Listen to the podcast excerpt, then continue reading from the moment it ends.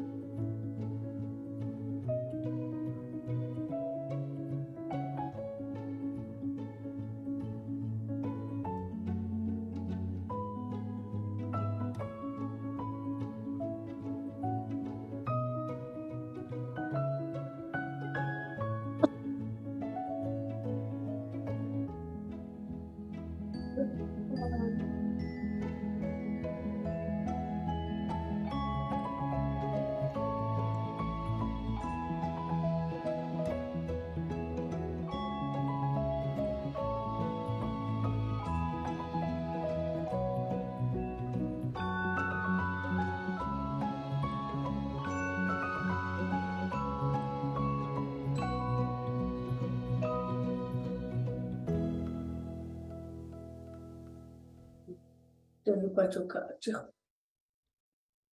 En...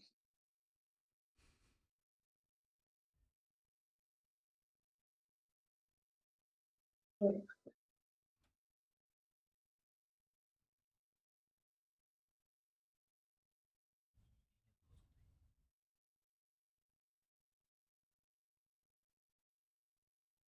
Jag som inte jag på serien. Bueno, joder.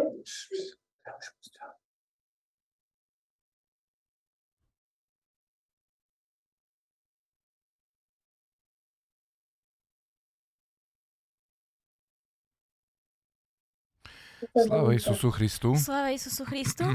Sláva na veky Bohu. Takže, milí naši diváci, sledovatelia, posluchači, vítam vás pri 105.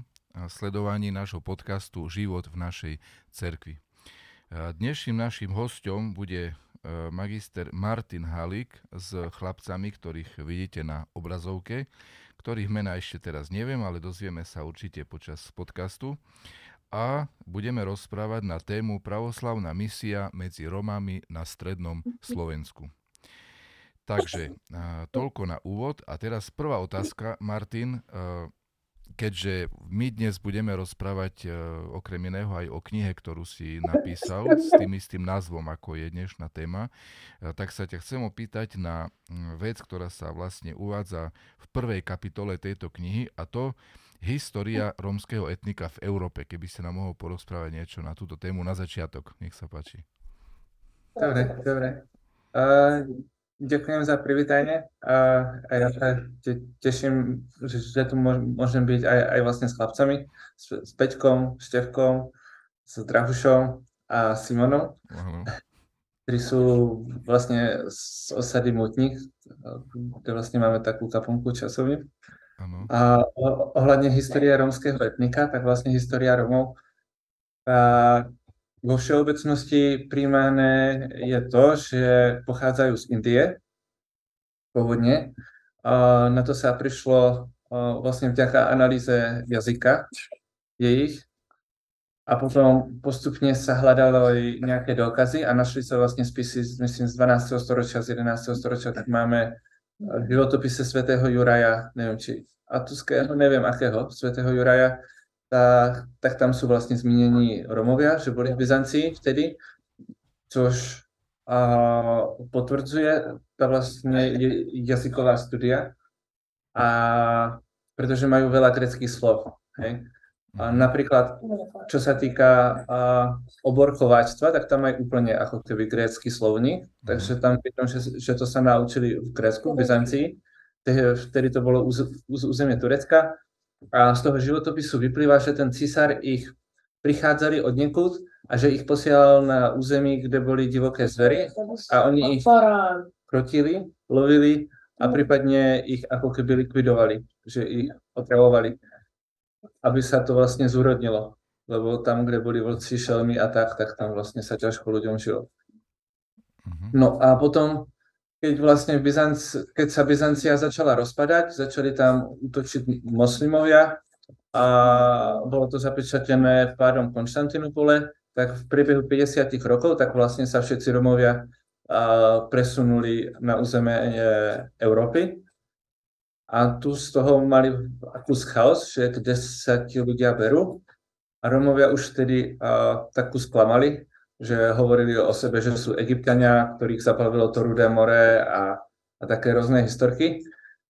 Ale vlastne vďaka tej jej uh, analýze toho jazyka a histórie a písomných zmienok, tak vieme, že prišli z Indie, pravdepodobne boli uh, na územie, my, dúfam, že teraz poviem správne, Arménie, ktorá bola dobytá Byzancii, potom boli v Byzancii a keď Byzanca vlastne bola zničená, a už sa tam nedalo ako keby žiť a veľmi, tak sa vlastne narýchlo presunuli do celej Európy. Do Ruska aj do Španielska. Uh-huh.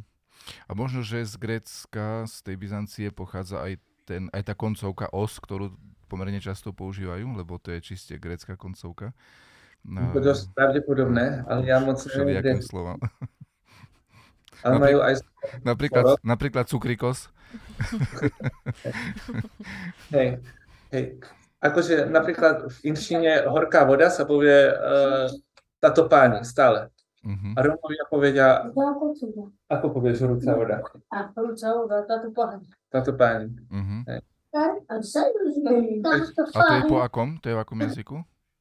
Po romsky a, a po insky, hinsky. A hinsky. Uh-huh, uh-huh. Takže vlastne také tie slova, ktoré vlastne potrebovali, keď putovali, uh-huh. tak sa zachovali. Koň, to je mama, oco, horúca voda, oheň a tieto také, ako keby, ktoré súviseli s tým putovaním a vlastne, keď si to tak človek uh, spojí, že aké slova potrebovali tam po ceste, tak to sú tí, ktoré pretrvali. Uh-huh. Potom veľa vlastne, čo súviselo s nejakým priemyslom, potom už je z grečtiny. A potom, čo, čo, čo prišlo neskôr s novou dobou a sú také nové slova, ako, neviem, okno, a vlak, ale tak to už je zase z Európy. A teda zoberal si sa aj tým, že aký je pôvod slova cigán. Lebo dosť veľa to rieši, že e, čo je vlastne, ako ich nazývať, alebo ako sa oni nazývajú, alebo aký je pôvod týchto slov, ktorý je možno pôvodnejší. Prepač, ani to učí. Uh-huh. Jasné, že v jednej z kapitol si sa zaoberal uh, pôvodom slova cigán, že je to možno pôvodnejší názov pre uh, túto skupinu ľudí, alebo uh, prečo vlastne vzniklo to nové pomenovanie?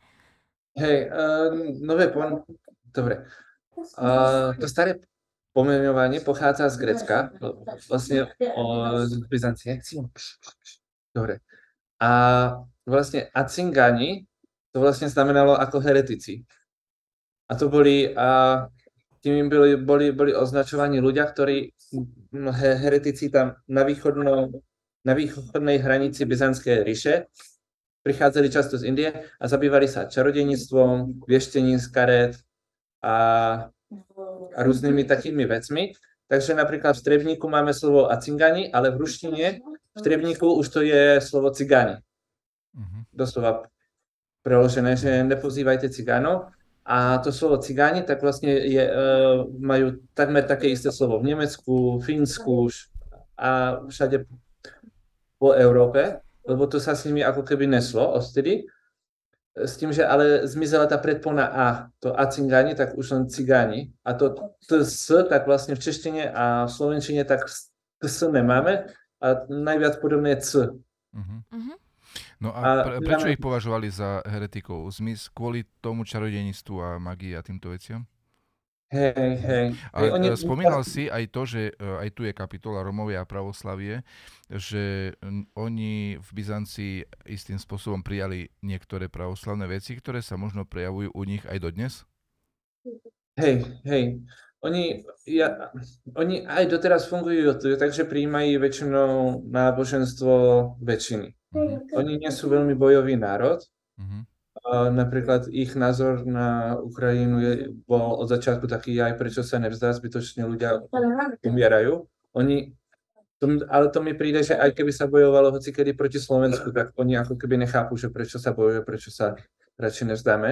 Mhm. A vďaka tomu uh, sú takí pokojní, hej. Ono sú nejaké výtržky a tak, ale keď, keď, keď vidíme, že keď druhí žijú v takých podmienkach ako Ro- Romovia pri nás, tak sa veľmi radikalizujú. Vys, vys, situácia v Palestíne a tak. A napríklad pri nás bola aj tady nejaká doktorka z Univerzity Karlovy a hovorila, že robí výskum, ako to, že Romovia, keď splňujú všetky eh, kritéria pre radikalizácii, tak sú takí ako keby podajní väčšine, hej, že nesnaží sa, neviem, urobiť teraz občanskú vojnu, alebo svrhnúť starostu, alebo niečo také. Ani to v histórii nie je zaznamenané. A teraz som asi odbočil od otázky, sa ospravedlňujem, a už to niečo bola otázka. Aha, Že či sa im zachovali nejaké pravoslavné tradície, alebo zvyky, alebo niečo v ich mentalite Hej, z Byzancie. Vtedy sa napríklad zachovalo to, že pochovávajú na tretí deň Mhm. a cez to nejde vlak.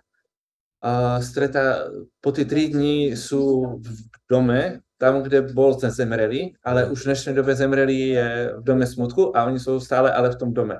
Mhm. A to je veľmi, potom zvyknú veľmi páliť sviečky, aj keď napríklad tuto v dedine ani evanelici, ani katolíci nezvládnu páliť veľmi sviečky, tak keď sa idú modliť alebo niečo, tak idú zapáliť sviečku. Mhm. To je také veľmi príznačné. A potom veľmi, to mi príde taký náš pravoslavný vkus, že majú radi farebné, zlaté a také ako keby eh, Češi by možno povedali kičovité, alebo Nemci by po- povedali kičovité. Asi ten rozdiel ste videl v Anglicku, hej, alebo keď som bol vo Francúzsku, tak taký kamenný, chladný chrám, hej, z kameň, také, ako keby vydrží to staročia, ale je to také studené, chladné a oni majú rádi také naše farebné, také ako keby pestrobarevné, teplé, veľmi, veľmi majú radi ikony, často ako keby ľudia, čo, čo vyhadzujú ikony, tak Romovia často ich berú zo smetisk a dá, očistí a dajú si, je ku sebe domov. Mhm. Uh, Mne sa zdá, že v Anglicku je to tak, ako si povedal, že je všetko také sivé a staré, ale v Nemecku mi pripadalo všetko veľmi farebné. Aj tie domy v tých starobilých centrách, aj výklady obchodov, uh, všetko také veľmi kikirikavé, také, že veľa pestrých farieb rôznych. To máme, eh, ja som v Nemecku úplne nebol, ja to poznám z Francúzska, Švajčiarska Mhm. A Anglicka, takúto. Mhm, mhm. Dobre, a teraz by som sa chcel opýtať chlapcov, keby to bolo možné, že či keď sa teraz niekedy, či sa doma modlia a či pritom svietia, uh, palia sviečky. Teraz, napríklad vy doma, keď sa modlíte. Modlíte sa doma niekedy a palíte pritom sviečku?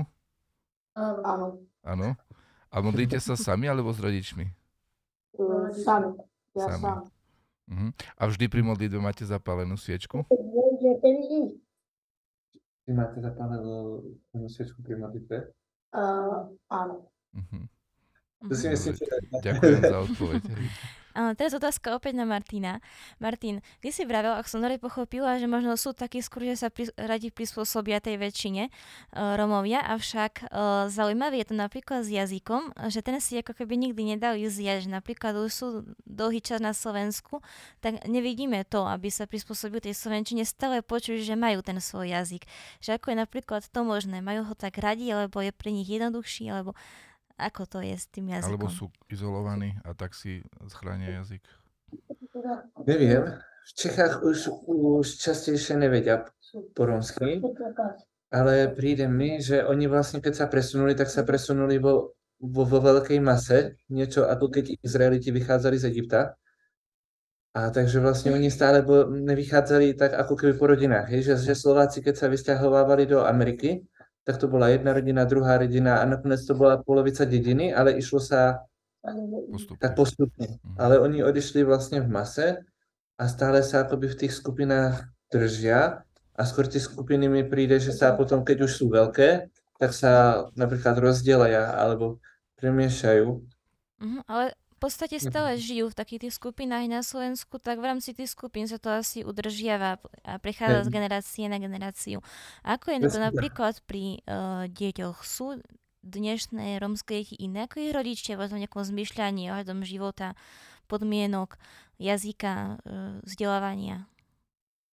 Uh, iné to je v osadách a v meste. V osadách sa mluví po romsky a v meste často Romovia už mluví po slovensky.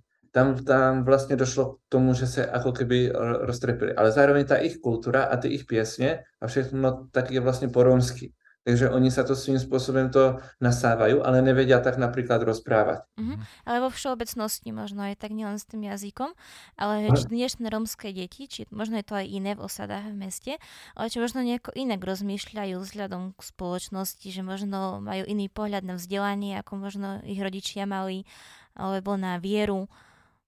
Sú nejakým spôsobom iné? Sú, sú takí, že by chceli možno skôr tak urobiť nejakú dieru do svetové. Napríklad pamätám si, že uh, boli sme, tuším, v Mutníku v osade a bolo tam dievčatko, ktorým vravelo, že chodí do školy, že chodí na klavír, že tak akože že sa veľmi snaží byť ako jej rovesníci niekde v škole. Chodil niekto na klavír smutníka? Niekto? Nie. Hej, kto chodil? Kto tu chodí? Klame, mo- kto klame? Nechodí nikto. Nechodí nikto. Ja si myslím, že nikto nechodil. To len celá... vravela mi, uh, myslím, že do, aké je najbližšie? Chodí Hnušte. Hnušte, áno, že do Hnušte chodí na klavír a že Ja chodí do školy. Ale Ja som zabudol len- teraz meno. Keď si spomeniem, ti poviem. Le- Len niekedy je taká obľúbená disciplína, že keď príde nejaký gáčo, tak si z neho spraviť nejaký čo najväčší ako keby žart a, a on to ako keby všetko uverí. Takže- takže možno majú len také sny, hej? Alebo Eh, predstavuje, nie je ja to si myslím, realita. že Ona, ona chcela spraviť dojem a, a bavilo jej, že jej veríš, ale, ale, ale z Mutníka nikto nehrá na klavír. Ja som tam vlastne učil Peťka na gitaru, ako jediné. Na Mutníku nikto nevie hrať na žiadny Mi to hudobný prišlo nástroj. veľmi vynimočné, že zrejme majú také nejaké iné myslenie ako ostatní. Marcel. Marcel vie na klavír, na gitaru, ale Marcel začínal na gitaru so mnou. Mhm. Takže na Mutníku Romovia úplne ako keby zabudli hrať, dejme tomu. Aj, aj pri nás by sa to stalo. Dominik hrá? Tak ešte Dominik hrá, ešte Andrej. Ale Andrej začal po Marcelovi, nie? Až. Hej. Hej, takže že Marcel... som zabudla, ako sa volá. No vidíš, a už si povymenoval niekoľko detí, ktoré už vedia, čo si hrať. Nie, to Tak sú ale dospelí, ale majú okolo 20, ale Aha. už, Mhm. už Ona je taká to- staršia, možno okolo 17-18 Natálka, môže je- mať. ja si myslím, že to bola Natálka, ale Natálka vždycky niekto Nie, príde. nie, nie, tak sa, nie, nevolala sa tak. Nie, škoda, že si nepamätám. Dobre, to už je jedno. To nevadí. A aký, akú rolu hrá Boh v ich živote? Veria v Neho, ma- majú ho radi, radi sa modlia. Hej, tak ja si myslím, že každý Róm vždy, keď je zle, tak sa modlí. Úprimne. Ako keby napríklad Peťko mal brata v nemocnici, malého Maťka, tak jeho otco išiel proste ku krížu a išiel sa modliť. Hej. Podľa mňa aj, aj, aj proste plakal. Hej, že ako keby vedia, že Boh im vie pomôcť a vedia a sú pokorní v tom, aby to priznali a priznajú napríklad, že nemodlili sme sa, kašľali sme na teba, ale teraz potrebujeme od teba pomoc. Keď Hej, chodíme z eh, Mutníka alebo z Klenovca alebo z Rímavskej soboty domov, eh, chodíme často cez Hranovnicu. A tam v Hranovnici je taký kríž na začiatku dediny a pri tom kríži sa častokrát stáva, že vidíme Rómov sa modliť. Je to nejaký zvyk u nich, že pri kríži sa modliť, alebo čo to môže byť, za, čo to môžu byť za modlitby? Hej, hej, nie je to ako keby tak, ako my sme zvyknutí, že by to bol taký zvyk pri kríži sa pomodli. Pre nich to je podľa mňa skôr, hej, však sa modlím k Bohu a tady je obraz Boha, tak ja idem za Bohom mu to povedať. Mhm. A pri kríži vní- vnímaj, že mu sú blízko. Ako keby my máme také veľmi abstraktné myšl- myšlenie. My čítame knihy, všetko si predstavujeme, všetko rozmýšľame, ale oni majú viac také ako keby pr- priamočare a, a, v- a v čom to je aj veľmi pekné, hej, že ako keby vidím kríž, mám Boha rád, tak poboskám kríž. Bohu sa chcem pokloniť, hej, je to Boh, spravím poklonu. Je to, je to pre nich mnohem prirodzenejšie, ako mi to príde, keď sme teraz boli v Essexu, tak tam mi prišlo, že ako keby poklony, boskanie ikon, boskanie kríža, a tam skoro nebolo, pretože ja to vnímam ako Čech, hej, a pre nás, pre Čechov to je veľ, veľmi ťažké, ako keby ten, je ľahké inteligentne príjmať Boha, ale je ťažké ho príjmať tak, že ako keby idem zo seba v vozovkách robiť hlupáka idem tady boskať obrazy, veď ten obraz nie je Boh, hej. Takže je, je to také v niečom také, ako keď sú ľudia za, zalúbení, takí také priamočare, menej, menej také univerzitné. A modlia sa skôr svojimi slovami, alebo majú nejaké svoje modlitebníky, základné modlitby, ktoré vedia? Ako sa modlíme? Asi svojimi slovami. Mhm. Najčastejšia modlitba u nás v osade Ogulo Deus Giti Mange. Mhm. To znamená? Bože, pomôž mi. Mhm. Vlastne modlia sa aj spevom. Nie? Máš ten spevník, to sú rôzne uh, piesne, ktoré sú zároveň aj prihováraním sa k Bohu. To s nami, Alebo to s o nami. Bohu. A deti v Klenovci sa často modlí tak, že si stupnú doma pred ikonu a začnú sa modliť Otčenáš, Bohorodice divo a modlitby, ktoré poznajú.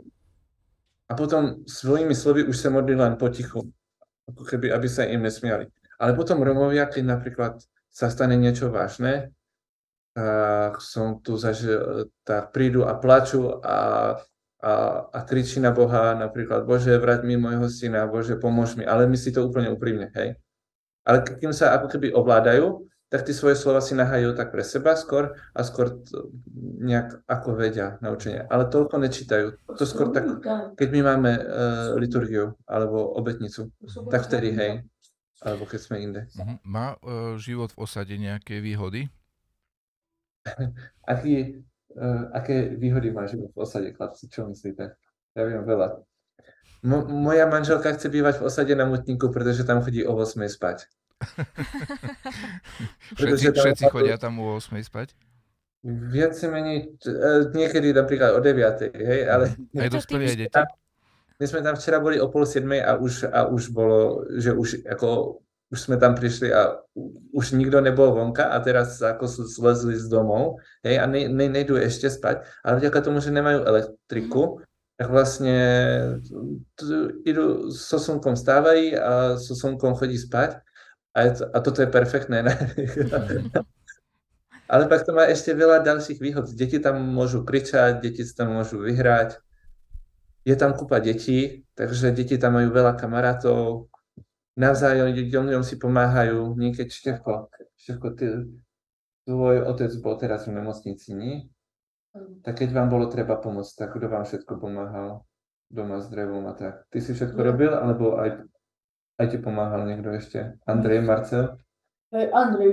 Andrej ešte, takto, že, že ako keby, že ľudia, tým, že majú malé domčeky a bývajú blízko sebe, tak je to pre nás, ako by sme bývali všetci v jednom činžáku a neviem, alebo ešte, ešte viacej, ľudí, ľudia sú si blízko, vedia o svojich problémoch a vedia o svojich chybách a vedia o svojich dobrých stránkach a, a ten život je taký uh, viac ako taká, hm, neviem, priatelia, rodina, farnosť, neviem, ako, ako si to predstavujem, že, že to tak viacej bolo aj v tej prvej cirkvi, že oni vedeli, že kto koľko dlhuje, kto má akú vysokú hypotéku, aké má splatky, koľko zarába, kedy potrebuje pomoc, či je niekto z jeho rodiny chorý. Lebo teraz my to nevieme, kým nám to ten človek nepovie, že, že, že mu niekto zomrel. Nezistíme. A sú tak- rámci jednej osady vždy priateľské vzťahy, lebo sa stáva, že sú tam aj nejaké konflikty, také, že niekto odíde. Lebo Alebo- väčšinou sú rodina a majú dobré vzťahy. Kým sa nepije, tak podľa mňa nie sú hádky, nie? No. Keď sa nepije, tak nie sú hádky. Keď sa pije, tak sú hádky. Ako Vladko k tomu, viete, nechce k tomu telefónu, tak začali sa tam hádať. Hej, ale to robí ten alkohol. A alkohol nedávajú biely. Aj vyrábajú biely. Mhm. Áno. V čom spočíva tvoja misia medzi nimi? Uh, čo všetko robíš? Hej, uh, veľmi, veľmi sa to zmenilo za, za tie roky. Uh, keď, som, keď som bol sám, keď som nemal rodinu, tak som v osade býval. To bolo najlepšie. Vtedy som vlastne išiel do roboty a z roboty som sa vrátil do osady a potom som tam bol, mal som otvorený dom, bol som s deťmi, uh, večer som s, zašiel na večeru sa s niekým porozprávať, porozprávať sa s niekým na kávu, na čaj a potom zase uh, spať a ráno do roboty. Šli. A teraz, teraz to je viacej tak, že vlastne oni chodí ku nám, chodí sa ku nám každý deň modliť, vždycky zo pár a, a potom o víkendu vlastne v stredu sa pri nás učí matematiku a doučujú sa do školy, vždycky to máme spojené aj s modlitbou. Štvrtok, štvrtok sa učí na počítačoch, s mojou mamou sa učí varenie, varenie v piatok máme telocvičnú. V sobotu, v sobotu často máme nejaký výlet, alebo ideme do Rimaskej s nimi, alebo je liturgia na Mutníku, alebo ešte sa niečo nájde. Rodičia chodí do osady na Hačave a potom v nedelu máme tu spoločné modlitby a po modlitbách sa učíme z takých pracovných listov a potom si hrajeme a potom idem na mutník zase tam učiť a zase, zase tam, tam si s nimi hrať. Ale postupne zo začiatku som si niekoľko rokov len hral, prvé tri roky a spieval a teraz už si nehrám skoro vôbec a len ich učím, učím a učím a modlím sa. Takže sa to tak ako keby prehodilo a, a je to super, aj som to tak ako keby chcel, ale zároveň sa snažím nezabúdať tie hry a prispôsobovať to, vždycky každá osada je v tomto trošku iná. Ešte, potom ja, 30, 40, 50, neviem. Za to, čo, za to, čo robíš, máš nejaký príjem, alebo to robíš nezištne? Uh, hore, hore, hore mám príjem. Tam Uboha, si spo... hej? hej, to je, Jezus po, po, po, povedal, že treba si šporiť hore v nebi radšej ako tu. Mhm, mhm. Martin, ako vnímajú Romovia e, z Mutníka to, že sa tam postavil ten maličký chrám alebo tá kaplnka? Boli všetci radi, alebo ako to celé berú, že vlastne majú priamo v osade chrám. oni ju sami stavali, nie? Oni mi pomáhali, to hej. A to bolo super. So, so, so mnou. Keď tam bol majster, tak mu nechceli pomáhať, lebo ten bol za to platený Mhm. o, odo mňa. A keď som tam bol ja, tak im nepomáhali, lebo ja som to robil taký zadarmo. Mhm. Takže to, to No bolo a sú milé. radi? Ja si myslím, že sú všetci radi, že tam je ten domček, nie? Mhm. Aj si teraz začali stavať podobné. Už Naozaj? tam podobné. Hej, hej. A Tak, chodia eh, tam, aj keď tam nie si ty, a že to napríklad nie je bohoslúžba, modliť sa niekedy tak cez deň? Nechodí. Oni tam majú ten kríž Mhm. a keď tak idú ku tomu krížu, nie? U kríža sa pomodlíte, keď, keď treba dať čo, alebo mama ide, nie? Mm, My tam chodíme. Hej, ku krížu chodia. Lebo tam je stejne teraz zima.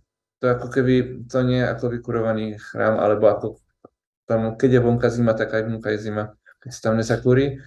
A cez leto sme to mali zatvorené, lebo občas nám tam nejaké deti porobili zle, takže my to máme zamykané. Mhm. A niekedy sa stalo, že mi tam popratali. Mhm. Tak to som zbadal. Martin, ako vyzerá deň bežnej rómskej rodiny v osade? Dá sa to nejako takto popísať? Je to, sú to nejaké pravidelné aktivity? Tak sk- skús, skúsim sa pýtať chlapcov, o koľkej vstávate? Ja o Ja o 7. 8. O Ja o 7, 7, 8. o 7, ale o 8 máš školu. O 7. O 7 O 7, o 7. Dobre. A, a čo robíš potom števko ráno, keď vstaneš? Umývate sa? A. A niekto z vás musí robiť drevo, alebo nie ráno? Takedy ja. Takedy števko, takedy, takedy musí ráno porobiť drevo. Keď sa vrátite zo školy, tak vlastne zo školy buď musí priniesť potom vodu domov. Koľko? Dve vedra? Tri? Jedno? Niekedy dva, niekedy jedno. Ja aj 3. No, že? Hej, a potom, keď ešte nemáte drevo, tak niekedy idete na drevo, nie? Áno. No, desky palety. Vy vy máte palety teraz? No, to je Desky palety. Hej, a tu vám niekedy niekto doveze a potom už si hráte, nie? Hrám sa tak figu. Figu? Tu. Futbal. Hej, Niekedy mi chcel. Hej, a oco sa vráti z roboty od koľkej? A môj oco, môj oco chodí s ním oco, ale na týždňovky. Na týždňovke. A Takže na dva dní boli pre Šmaurave teraz. dva dny za stranu, nie? A keď robili tu, tak boli tak o štvrtej, o tretej. O, istý ráno, o pol osme šli do O štvrtej O štvrtej ráno išli tam a prichádzali naspäť do dobrej. A niekedy o jednej. O druhej, hej? Takže robili ráno a vracali sa rozumne. Druhej, Hej. A mama sa stará o mladších súrodencov väčšinou. Pere, nie? Pere, varí. No. Chlapci, Hej. a máte radi školu? Máte radi školu?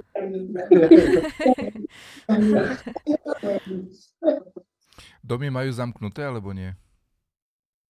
Zamykáte dom niekedy? A ja, a, Niekedy, keď ideme do... A, ale, ale, ale cez deň nie, nie? Nie. Aj, aj, aj keď tam nikto nie je. Len keď idete niekam na celý deň? áno. Napríklad, Hej. keď ideme do obchodu, Aj tak. Hej, aj tak? Mhm. Tak si zamykajú sa, keď odídu všetci, ale ja som často vešiel do domu a nikto tam nebol. Mhm. Hej, že som Zamykajú jedni pred druhými, alebo pred, no, skôr pred cudzími? Prečo zamykáte? Lebo psi sú tam- bačky, Psínačky, hočo. ale, ale je to pravda, hej, lebo pes je hladný a oni, to ne, oni tam nemajú chladničky. Mhm. Mhm. Takže všetko je prístupné. Áno. A aj pre mačky, hej, a mačky sú špe, A mačka aj, aj, aj 8, aj 9. Hej, hej. A, Ešte mali 6 a a ty mali 6 maček, takže to treba. ja ale čuky. Dobre. Mhm. Lebo keby tam niekto prišiel, niekto z malých detí a nahal potom otvorené, tak im tam potom vojdu zvieratá a Mhm. V knihe máš takú zaujímavú kapitolu, že zbožná Zuzka. O čom to je? Zbožná Zuzka. Zbožná Zuzka. Zuzka je, je sklenovca z osady a ona veľmi všetkých vede k Bohu. Aj z, aj z Mutníka je, je skoro všetkým krstná. Je, je, niekomu z vás Zuzá krstná? a Asi je, je, Komu? aj, aj brat, nie? Je tam. Čo? A ona, ona vždycky, keď som sa s ňou stretol, tak ona vždycky veľmi rada rozprávala o Bohu. Ani nikto na, na nej nevie povedať nič zlé. Mhm. Ondrovi, Ondrovi. Ona je už staršia? Ona už bude mať... Uh, ona bude mať asi 70, Mhm. Ale bude vyzerať na 85 napríklad. To- Lebo ten život v osade je náročný a oni zvyčajne aj fajčí dosť. Mhm. A neviem, čím, čím, čím to môže byť, ale vyzerajú potom starší. A ona, neviem, čo sa stalo. Ona bola veľmi chorá, ale aj sa stalo, že jej dcera mala rakovinu. Hej. A, a bolo to vážne, ale nakoniec to dobre dopadlo, ale malo, malo to priebeh asi dva roky. A.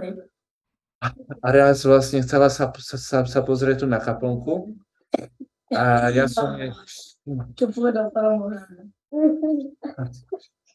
hej, a vtedy som jej tak nadšene to ukázal tak trochu pyšne a ona, ona, ona, ona sa, sa, sa tu rozplakala a začala sa modliť úplne moc k Bohu. A, a my sme vlastne ešte s, s Dominikou vtedy len už proste boli ticho a pochopili sme, ako, ako vyzerá taká keby úprimná modlitba ozajstná. Hej, bolo, bolo to akože vnímať, hej, že naozaj tak veľa srdce pred Bohom. A vždycky, vždycky, keď som sa s ňou stretol a aj od všetkých, čo som vždycky počul, tak hlavne o Bohu a všetkým hovorila o Bohu, všetkých vedla k Bohu. Mhm. Neviem o tom, že by niekedy niečo ukradla a, a, a to vďaka tomu, že som bý- býval v osede, tak ako keby o všetkých niečo viem. Koľko má detí? Myslím, že 7, 8, 6, 7, 8. A v 3 rámci, na, na Hronom a 3 asi tu. Mhm. A v rámci tejto kapitoly, ktorá sa volá, že nie je Rom ako Rom, máš ešte jeden príbeh. S tom myslím, že manželia uh, Vojto a Janka, alebo nejak takto sa volajú. Ak si spomínaš, s nimi sa viaž aký príbeh? Hej, oni sú veľmi robotní. Ono to je neuveriteľné. Vojto vlastne pochádza z 12 detí a jeho mama vlastne mala troch mužov a postupne nejak zomreli alebo boli na dlhodobo v base a, a v alkohole. Dobre. A, a Vojto vlastne Ro- Rómovia zvyknú robiť tak, že kým bývajú s rodičmi, tak výplatu, čo dostanú, dávajú mame, aby mohla z toho variť pre ich mladších súrodencov, aby prípadne pomôžu rodičom kúpiť dom. Hej, že ako keby naozaj tie financie, ktoré zarábajú, dávajú svojim rodičom, aby prispeli a pomohli tej rodine. Potom postupne napríklad dávajú polovicu, alebo dávajú celý čas celé a až keď sa oženia, tak potom začínajú, začínajú vlastne dávať tie financie pre tú svoju rodinu a snaží sa osamostatniť.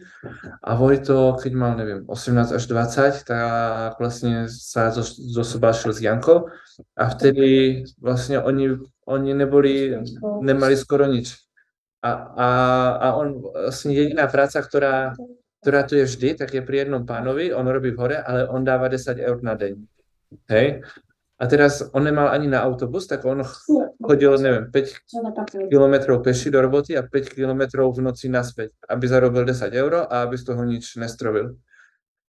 A postupne mu vlastne svokra kúpila pilku, aby mohol zarábať viacej, tak začal zarábať viacej, potom si postupne zarobil na auto, tak začal zamestnávať ďalších Romov, potom mal partiu, potom si, si našiel prácu vo fabrike, potom si a jeho žena začala robiť vo fabrike, ale na, naozaj u, u toho sa starali o 4 deti a teraz ako keby, keď my ideme do roboty, tak pre nás to je celkom pohoda, lebo my prídeme domov, doma nemáme blato, doma nemáme myši, doma nemáme šváby, ne, nemáme tu nič, s čím musíme bojovať, ne, nemusíme vyháňať blechy, e, vytierať trikrát lášku, nemusíme nosiť vodu, nemusíme nosiť drevo, nemusíme to drevo rúbať.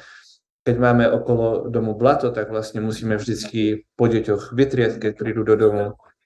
A a je to úplne iný level. Pre nich, ako, ako keby mať obidvaja prácu, tak je ako by mal, neviem, ako, ako by muž a žena od nás robili dvanáctky v praxi, si myslím.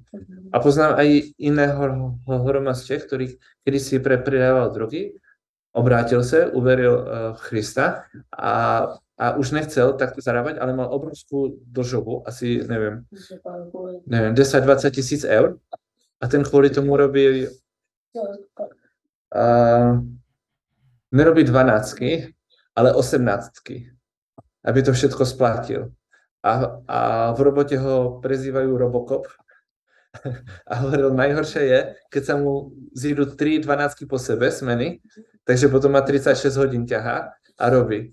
Hej, takže sú aj také príklady medzi nimi a nie je to na, naozaj, že sa dá povedať, všetci Romovia sú takí. Dá sa povedať, Romovia sú všeobecne takí, ale, ale sú tam ako keby dosť také, dosť jednotlivcov. Dobre. Uh-huh. Vieme, že mno- Romovia majú aj e, mnohodetné rodiny, majú veľké rodiny, majú to takto radi, že keď ich je napríklad v jednom dome mnoho, aj keď vedia, že majú ťažšiu situáciu, že ako vravíš, ťažšie je pre nich uh, zarobiť si na chlieb ostatné veci. Napr- napriek tomu sa vlastne neboja mať. Napríklad tento pár mal 4 deti, keď on zarábal tých 10 eur na deň. Uh, ako rozmýšľajú oni v tejto otázke? Otázke detí. Prepáč, mne sa toto troška rozpadlo a nestihol som vnímať oboje. A nepočul si celú otázku? Začiatok. Začiatok iba. A tak pýtam sa vlastne na ich rodiny a detí v rodinách, že ako oni vnímajú to, že vlastne majú ťažkú situáciu, doma to nemajú úplne jednoduché, veľmi nemajú prácu, lebo je slabšie platená a napriek tomu ich je toľko. Že, že sa neboja aj kvôli tým, aj napriek tým ťažkým podmienkam Hej, chápem. No, deti, oni to vnímajú, že sú ako keby chudobní a vnímajú nás ako niečo ďalej, čo by, a, čo, čo by chceli taký byť a čo by chceli dosiahnuť. To je výborná vec v tom, že keď vy za nimi idete a chcete ich učiť, tak oni to, čo vy ich učíte, skôr budú príjmať. Hej? Skôr budete príjmať učenie od niekoho, kto má, neviem, 5 titulov, ako od niekoho, kto, kto má spravenú špeciálku. Aj keď ten zo špeciálky môže byť napríklad mudrý a ten s titulami môže byť teoreticky hlupý. Hej? Takže oni nás tak berú, taký ako keby vzor, čo by chceli, ale príde mi, že vďaka tomu, že oni medzi nimi sú druhí Romovia, ktorí žijú takisto, tretí Romovia, ktorí žijú takisto, tak im to toľko nevadí. Nemajú z toho nejaký komplex. To je podľa mňa také isté, že my nemáme komplex z toho, že napríklad kráľovská rodina z Anglicka proste má obrovské paláce, obrovské domy a ich deti nemuseli nikdy v vozovkách nemuseli robiť. Hej? Nebo nemáme nebo nemáme... Dobre, tak musíš v kuchyni. Dobre, koniec tam Dobre.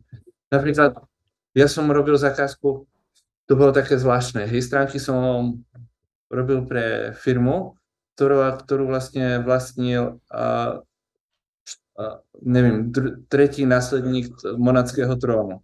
A teraz ja tam robím z osady pre niekoho, ako keď kto je z monarskej z kráľovskej rodiny a vedľa sebe mám deti, ktorí sa narodili v osade a po druhej ruky mám ako keby človeka, ktorý sa narodil v kráľovskom paláci a jediný, kto o tom rozhodol, tak je Boh, hej, kto sa kde narodí.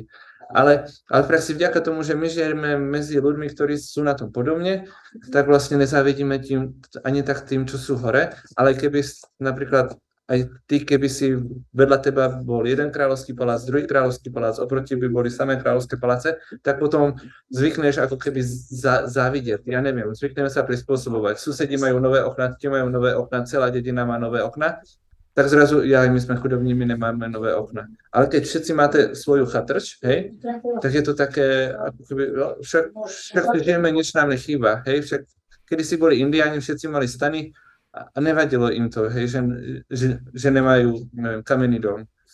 Potom z, ľudia mali chatrče a nevadilo im, že nemajú takové veľké tehlové domy. Potom ľudia mali tehlové domy a zase im nevadilo. Tak, tak to si myslím, že tam hraje vliv, ale rodičia to veľmi vnímajú, často u svojich detí, že oni sú chudobní, oni sú chudáci a snaží sa im to vynahradiť. Takže im potom kupujú cukríky, kupujú im rôzne veci, hej, také ako keby... A, a, a my to nechápeme, hej, že prečo on kúpil svojim deťom toľko čokolády, také drahé by som nikdy nekúpil. Ale on ten rodič vníma, moje dieťa, chudák je chudobné, nikdy si to nezažije, chcem, aby si to teraz zažilo, aké to je byť bohatý, kúpim mu tú čokoládu. Takže skôr, skôr to tak jde od rodičov, než od detí. A ešte tá vlastne druhá časť otázky, že kvôli čomu sa teda rozhodujú, alebo že chcú mať uh, veľa detí. Majú deti radi, alebo chcú, aby bola tá osada stále väčšia a väčšia, alebo uh, v čom to je? Nie, nie to by chcel len môj syn Adamko mať 190 detí, aby mal veľ, veľkú osadu a všetci sa ho báli. To je jeho plán. Ale oni to takto nevnímajú. My, ja, príde mi, že to je také uh, prirodzené, že ako keby Romovia vedia, ako nemať veľa detí, hej, to už vedeli aj, aj, aj starej zmluve, to vedeli vš- všetci ľudia, keď neviem, či o tej tematike hovoriť, ale ako keby keď nechcú mať deti, aj keby nemali vôbec nič, tak proste, ako vidíme v starej zmluve, tak proste prerušujú. A, a, a potom nemajú deti. Mm, ale A, je pre nich typické, že sú to väčšinou veľké rodiny. Aj keď som morozný spolužiakov, tak povedzme, že mali 5, 6, 7 súrodencov. Mala som spolužiačku, ktorá mala 11. Takže skôr je to pre nich typické, že majú veľa detí. Ako Hej. keby boli, mali len dvoje alebo jedno. príde mi, že veľmi pomáha, že vidí, že susedi majú veľa detí a že to je fajné. Mhm. A, a aj mi príde pre ľudí normálne, že majú radi deti, hej. Mhm. Mňa si nikto nevšimol tu v Klenovci, kým som nemal deti a zrazu sme mali deti a všetci susedi sa s nami začali rozprávať. Prečo? Pretože ma, ľudia majú prirodzene radi deti.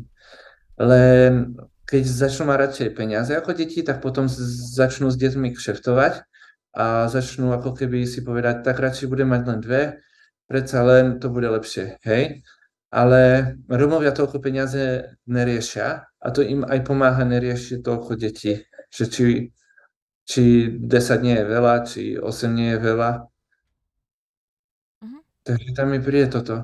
Ľudia ve- veľmi na ne hovoria, že ako keby zarábajú na dávkach, ale uh, možno teraz sú na nejaké väčšie, troška väčšie, hej, vďaka Matovičovi, ale tento dal podľa vý- výšky platu, hej, takže on to taký dal tak, aby Romovia z toho mali najmenej a isto sa im to nevyplatí. Aj oni, keď som tu bol, oni už Romovia prestávajú mať deti, hej, oni, do, doktori im vždycky tady, doktor Hnušti napríklad proste uh, prvá otázka, chcete to? A potom proste spraví potrat, aby sa to nezaevidovalo, aby ich mohol robiť ako keby veľa, hej, to je také, s čím my bojujeme, hej, príde Ronka tehotná a stále ju presvedčajú, ať ide na potrat a keď nech, nechce ísť, tak ju zosmešňujú, hej, doktori.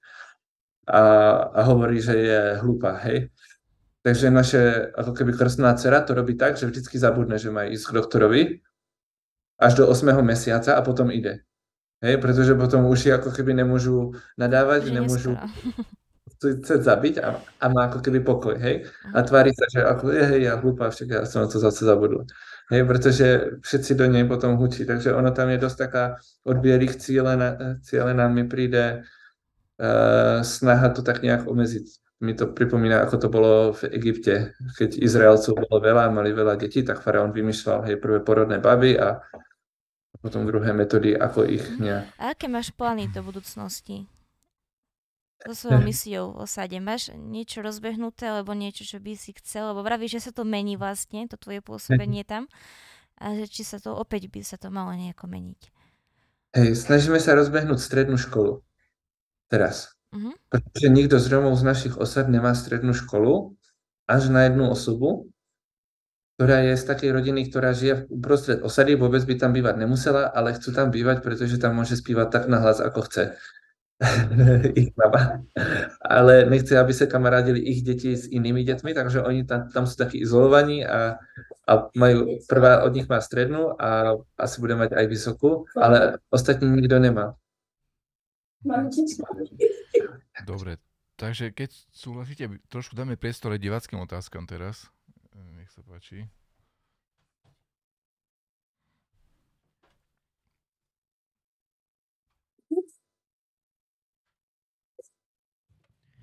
Sláva Isusu Christu. Sláva na výky Bohu. Dobre, tak e, ja by som e, e, spomenul niekoľko reakcií, ktoré máme od našich sledovateľov. A zatiaľ by som hneď s otázkou, kde Pavlínka sa pýta, aký bol váš najlepší zážitok. Najlepší zážitok? Paradoxne, môj najlepší zážitok v súčasti rómskej misie bolo, ja som sa vlastne snažil rozdať všetko, čo mám a chudobným. To bola taká iniciatíva toho celého a nasledovať vlastne Izusa, ale nevedel som sa zbaviť vlastne počítača, lebo na počítači som stále potreboval robiť. A zaujímavá skúsenosť pre mňa bola, keď mi vlastne vykradli dom Romovia z druhej osady. A... Keď si ešte býval v osade, alebo už si mal inde dom? Nie, v osade ma v živote nevykradli. Uh-huh. Keď som, keď som, my, ja som náhodou, my sme tady chceli pomôcť v tejto lokalite Rimavská sobota, tak sme tu kúpili dom, pretože tu je asi 90% na rozvodovosť. Uh-huh. Uh, 90% detí na základnej škole tak má rozvedených rodičov. Nie, že 90% rozvodovosť, ale že, že žiaci zo základnej školy, 90% z nich má rozvedených rodičov. Bieli či Romovia? Bieli. Uh-huh. Romovia im pomáhajú to snižovať. Inak by to bolo 95, 98 Mhm. možno. Uh, no a do toho tedy je obrovská drogovosť. Všetky ostatné okresy majú nižšiu. Je tu najvyššia nezamestnanosť, muži chodí pracovať tu často do Nemecka a ženy zase do Rakúska a z toho vznikajú ty rozvody väčšinou. A, a bola tu najväčšia miera samovražd, myslím, hnušti. Uh-huh. Ešte niekedy, keď sa nejaké štatistiky mohli zverejniť. A, takže vlastne preto som tu tak prišiel a náhodou som sa dostal do rómskej osady. A potom vlastne som konečne, uh, tá rómska osada to boli najchudobnejší, ktorých som poznal a začal som tam tak postupne rozdávať, že to, čo som mal. A aj tento dom som sa vlastne pokúsil predať, ale to sa mi nepodarilo, že som nevedel nájsť kupca. A potom bol počítač pre mňa, ktorého som sa nevedel zbaviť, lebo to pre mňa znamenalo živobytie. Hej? Lebo zahodiť počítač znamenalo, už si nezarobím. Tak to som nevedel, ale keď mi vlastne vtedy vykradli dom, tak som prišiel aj o ten počítač. Uh-huh. A bolo to takové uh, veľmi osvobozujúce. A pán Boh sa potom postaral o mňa a, a proste celá osada od nás pomáhala policajtom, takže do troch dňoch to mali vybavené. V robote, keď som prišiel, tak mi povedali, jaj, ako ti môžeme pomôcť a dali mi hnedka nový a telefon, neviem, proste pán Boh sa postaral ale uh, bol to takový zvláštny pocit, že som sa... Uh, bolo to zvláštne, uh, bol som šťastný, paradoxne, a cítil som sa veľmi blízko Bohu a to bol pre mňa najlepší zážitok. A druhý najlepší bol, že keď som prišiel do osady a teraz sa tam rozbiehli ku mne deti a všetci ma chceli objať a poboskať a byli nadšení z toho, že som prišiel, lebo vlastne tesne predtým, ako som prišiel do osady, tak som uh, mal ako keby uh, priateľku, s ktorou sme sa vlastne chceli, keď do, doštuduje zo, zo Subašit, ale nevedeli sme sa zhodnúť na veci ohľadom počtu detí, či je to hriech a ako keby plánovať, či je hriech nejak zabraňovať počaťu alebo nie je. Ja som ja som to bral, že je a že tedy to je, je pre mňa stopka a ona to brala, že isto v živote nechce mať viac ako dve deti a že, pre- že, sa, že sa máme rozísť. No a tak vlastne ja som neznal nikoho iného, že kto by to tak bral ako ja, tak som si myslel, no tak ako keby musím sa rozísť, to budem mnichom a v živote neuvidím deti, aj keď mám deti tak rád. A potom proste zrazu o pár mesiacov neskôr som v osade a okolo mňa 40 detí a, a, alebo dokopy 120 a, a so všetkými si hrajem. Takže že to pre mňa bolo taký, taký zázrak, hej, že ja, ja som sa deti kvôli Bohu vzdal a Boh mi ich, ich dal 120, hej. Mhm. Takže to bolo také druhý najsilnejší zážitok. Mhm, super. Dobre, ďakujeme veľmi pekne. No a e, v podstate z otázok je to všetko. Ja by som prečítal možno dve pozdravy, ktoré tu máme e, od našich stálych sledovateľov, od e, e, pani Heleny Pružinskej, ktorá nás zdraví sláva Isusu Christu. Pozdravujeme. No a e, zároveň e, od e, Dany Čokinovej, ktorá nás pozdravuje sláva Isusu Christu. Sláva. E, Sláva na veky pozdravujú šumni. Aj my pozdravujeme. Pozdravujeme stálu posluchačku. Dobre, takže e, toľko, toľko z otázok a reakcií a e, posúvam slovo ďalej do Mhm. štúdia. Dobre, Martin, uh, máš, eh, napadne ťa nejaký výrok zo Svetého písma, ktorý by súvisel s Romami nejakým spôsobom a ktorý ťa, sa ti páči? Alebo s tvojou prácou. Alebo s čím chceš potom? Ja som to čakal, ale môžem povedať výrok od Jana Kronšackého namiesto toho, ktorý Áno, mám. áno, samozrejme. Že nelipni na kráse ľudskej tváre, ale pozoruj dušu človeka. Nepozeraj sa na to, čo má človek na sebe. Telo je dočasný odev, ale na toho, kto odev nosí. Nepozeraj sa na nádheru domu, ale na toho, kto v tom dome žije a aký je. Inak urážaš Boží obraz človeku. Mhm, krásne. Ďakujem veľmi pekne za takéto slovo. Ďakujeme. Veľmi dobre. Chcem poďakovať hospodu Bohu, poďakovať tebe, Martin, poďakovať chlapcom za to, že uh, boli uh, účastní tohto stretnutia a rozhovoru. Ďakujem, Martin. Uh, poďakovať chcem tiež samozrejme aj našim poslucháčom, divákom, sledovateľom za sledovanie aj sa otázky a reakcie, alebo otázku a reakcie. No a poželať všetkým dneska požehnaný večer a takisto aj ďalšie dni, ktoré budeme prežívať spolu s e, církvou a s bratmi a sestrami v Christu. V nedeľu budeme mať e, pamiatku svätých otcov 7. Všeobecného snemu, na ktorom církev sa snažila definovať učenie o ikonách, ktoré, o ktorých sme tu dnes tiež rozprávali, e, že je to niečo dobré, že to nie je modla, pretože sa modlíme tomu, kto je na ikone a nie samotnému drevu alebo platnu. Potom v pondelok bude pamiatka pre podobného Ambrosia Optinského, Ambroza Optinského, ktorý bol veľmi známym starcom v, v tiež veľmi známom monastieri Optinskom, a, ktorý vo svojej dobe urobil jednu veľmi prevratnú vec a to, že v tejto dobe bolo veľmi zriedkavé, aby sa monastiere venovali aktívne a veľmi intenzívne ľuďom. A tento Ambrosi spolu s Varsonofiom a ďalšími starcami pred ním a po ňom sa práve začali veľmi intenzívne venovať uh, prichádzajúcim putníkom, ve- venovali im veľa času, a takže im to niektorí uh, za, a sa pokusili až prekaziť alebo zakázať, uh, s čím oni nesúhlasili a pokračovali ďalej venovať sa bežným ľuďom. Čiže myslím si, že v kontexte toho, čo sme dnes rozprávali, je to veľmi dôležitá vec a netreba na to zabúdať, že církev je tu na pre ľudí a máme sa im venovať.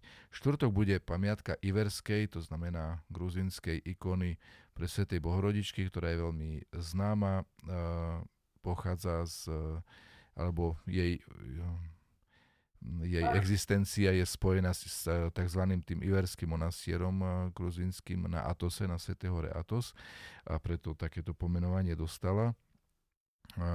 Mm, sú je zasvetené mnohé chrámy po svete, a, takže nech nám bude Bohorodička napomocná. A v piatok bude Svetej Paraskevy srbskej a takisto veľmi a, známej svetej, ktorú majú mnohí ľudia u nás radi. Takže takéto dni a mnoho ďalších zaujímavých pamiatok nás e, čaká a sviatočných aj postných dní. Nech nás Boh žehná a pomôže žiť na Božú slavu a nám na spasenie. Všetko dobré prajem. Pekný večer, Martin, Pekný ďakujeme. Večer. S Bohom. S Bohom.